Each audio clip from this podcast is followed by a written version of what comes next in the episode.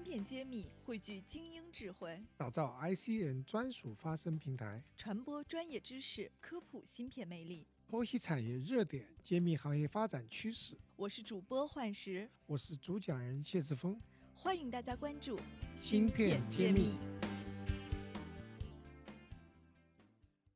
本期节目我们是在室外进行了采访录制，所以噪音非常多。我们后期的小伙伴也做了很多努力，但音质还是受到了一定的影响。这期的内容真的很精彩，还请大家多多谅解，继续收听。欢迎大家收听芯片揭秘，今天我非常荣幸邀请到了新石科技的商务拓展总监杨希杨总来跟我们一起分享。那下面请杨总跟我们听友们打个招呼。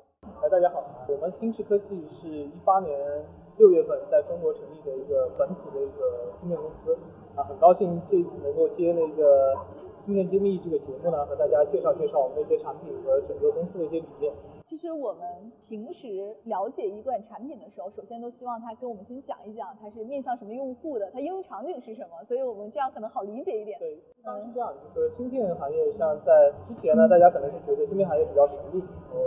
接触不到、碰不到，不知道它是什么一个情况。先给大家介绍一下，就是我们的一个应用场景。虽然我们是属于这个 Tier 2 的 supply， 但是我们最后真正来思考这个产品的时候，会看到我们终端用户怎么去用。我们像大家都是汽车消费者，汽车消费者在这个情况就会考虑我的一个驾乘感受和我一个车外的感受，所以我们基本上是从车内智能和车外智能两个角度来思考这个事情。车内智能就讲我们的智慧座舱，这是我们其中一款芯片。我们智慧座舱呢就涉及到几个东西，第一个就是一个人机的交互。人机的交互呢，就是现在可以看到越来越多的有屏幕出现在这个汽车上面，以前可能只是一个很简单的一个中控屏，除了中控屏以外，还有液晶仪表，还有这个中控的屏幕，还有一个副驾娱乐，那有的比较高端车还有一个后座的一个娱乐，那这些都是一些屏幕的一些变化，那这是屏幕方面的一些交互变化。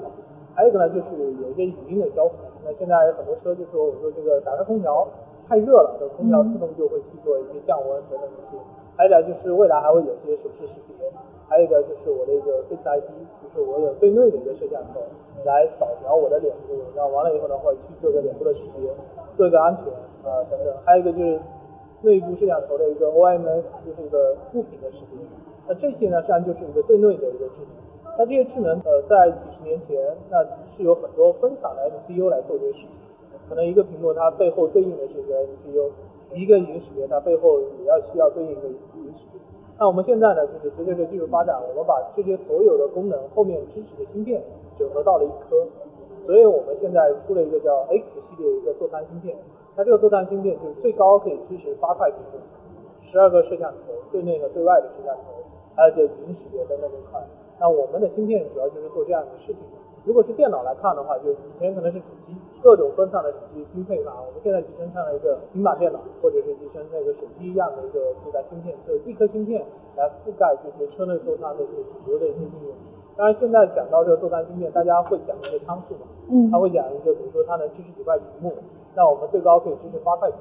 幕，可以支持几个摄像头，我们最高可以支持12个摄像头。另外呢，回去说这个芯片的一个算力和它的 GPU 的处理能力，那基本上就是说我们的芯片在整个业内是属于领先水平。感觉听起来，首先我直观的感受就是帮厂商省了钱，因为可能之前要8颗，你们现在就1颗，对吧？对，它又带来很多好处啊，就是一个就是成本上面，因为就是说以前可能是8颗。虽然8颗比较小，但是它加起来的价格还是比我们的1颗要高。第二个呢，就是说我们现在不是都在讲在线升级嘛，但是以前的这种分散的芯片，可能它一个芯片需要有一个相对独立的操作系统或者一个底层的软件，那你可以想到这个 OTA 升级是非常复杂的。那我们现在做了整合以后呢，就是我只是一颗芯片，我只要做一次芯片的升级，所以可能以前毫不夸张的讲，就是几十个 MCU 我做 OTA 升级可能要1年才能做完的 OTA 升级。但是整合在一个芯片上以后，我要做一些升级，差不多1个小时、2个小时就升级完了。所以这是一个整个汽车电机架构的一个跨时代的一个升级的一个过程。那就很高兴，就是我们能够为其中服务。所以这是我们核心的一款座舱芯片。第96届中国电子展11月16号在上海新国际博览中心开幕，芯片揭秘有展有会，快来@我们参加吧！你们做这个东西到目前为止花了多长时间了？18年6月份成立，然然后我们的芯片是在2020年2月份开发的，所以基本上我们用18个月就把这个芯片开发做出来。实际上这个速度是在业内是非常非常快的。对，一般传统可能2到3年是比较正常的。是啊。那我们为什么这么快呢？因为主要是2个方面。第一个方面就是这个是一个新的公司，但它并不是一个新的团队。那像这个团队的创始人和这个团队的核心技术骨干都是有常年的合作的经验，所以这是一个成熟的团队呢。所有芯片设计当中踏过的坑是有经验的，都已经避过去了，所以这些坑呢就省了很多这个塌坑的时间。第二个呢就是说我们的供应链很准，我跑的芯片的优先级得到保证，就是我因为一站一站我不用等待，所以测试返回时间很快，非常准。对，所以有的时候一个公司它在供应链没有把控能力的时候，就是同样也做完测试，天天在等芯片回来。但是作为一个国内又是做汽车方向芯片的公司，我觉得你们肯定受到非常多的关注，因为这个领域大家都觉得是一个特别特别好的一个方向，就赛道非常清晰。但我想让您不要谈好的，谈成不好的地方在哪里，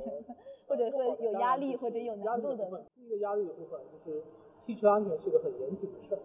所以大家整个产业链里面人都会把这个事情看得非常严谨，有很多很长的一个流程去做一个验证，所以的话这个市场就注定是个比较慢速的市场。那这样的话就是得保证，就是说我们要有足够长的时间来做这个芯片的测试和认证，以及做到我的客户端。那这样的话就是我必须要有一些比较稳定的客户愿意配合我们来做这事儿，而且有比较有耐心的投资人愿意给我们足够的时间来验证。所以我觉得汽车芯片这个事情主要还是和时间赛跑，和时间去做一些挑战，这是最有压力的部分，因为所以这是一个时间就是最大的一个挑战。另外的话就是国产化的芯片呢，就是属于这个国产化替代，大家都想的是一个便宜的替代方案，但实际上并不是这个概念。我们做的是非常核心的主流芯片，所以我们要有市场配合，也要有一些高端客户的配合，来确认我们这个主流芯片的一个市场地位。因为这也是我们公司想做的事儿，我们想做核心的主流的车规的芯片，而不是只是简单的做一些外围芯片的一些替代，所以这2个是比较大的挑战。说的非常实在，我觉得这个也是我们其他要做汽车方向芯片的同仁都得知道，都要面对的。对，因为汽车的确是个慢生意，不会那么很快的就加速。资方也有耐心。当然现在就是美国有一些资工，就是让车厂觉得这个国产化的压力比较大，因为它要保证供应链安全，它需要一些国产化的一些车厂，国产化的一些芯片，国产化的供应链来保证它的整个产业链的安全，这是对我们有利的一部分，所以给国产这个芯片的机会，这是千载难逢的机会，要抓住。这是一个比较好的一个战略时机吧。好的，非常谢谢杨总跟我们分享这么多。芯片揭秘开课了，谢院长带队为大家深度解读芯片产业，不仅有中芯国际、格科威这样的行业龙头，也有科创板新势力公司。如果你想增加自己的洞察力、认知力和决策力，欢迎点击页面详情，一起和我们透视中国芯，探索引爆点。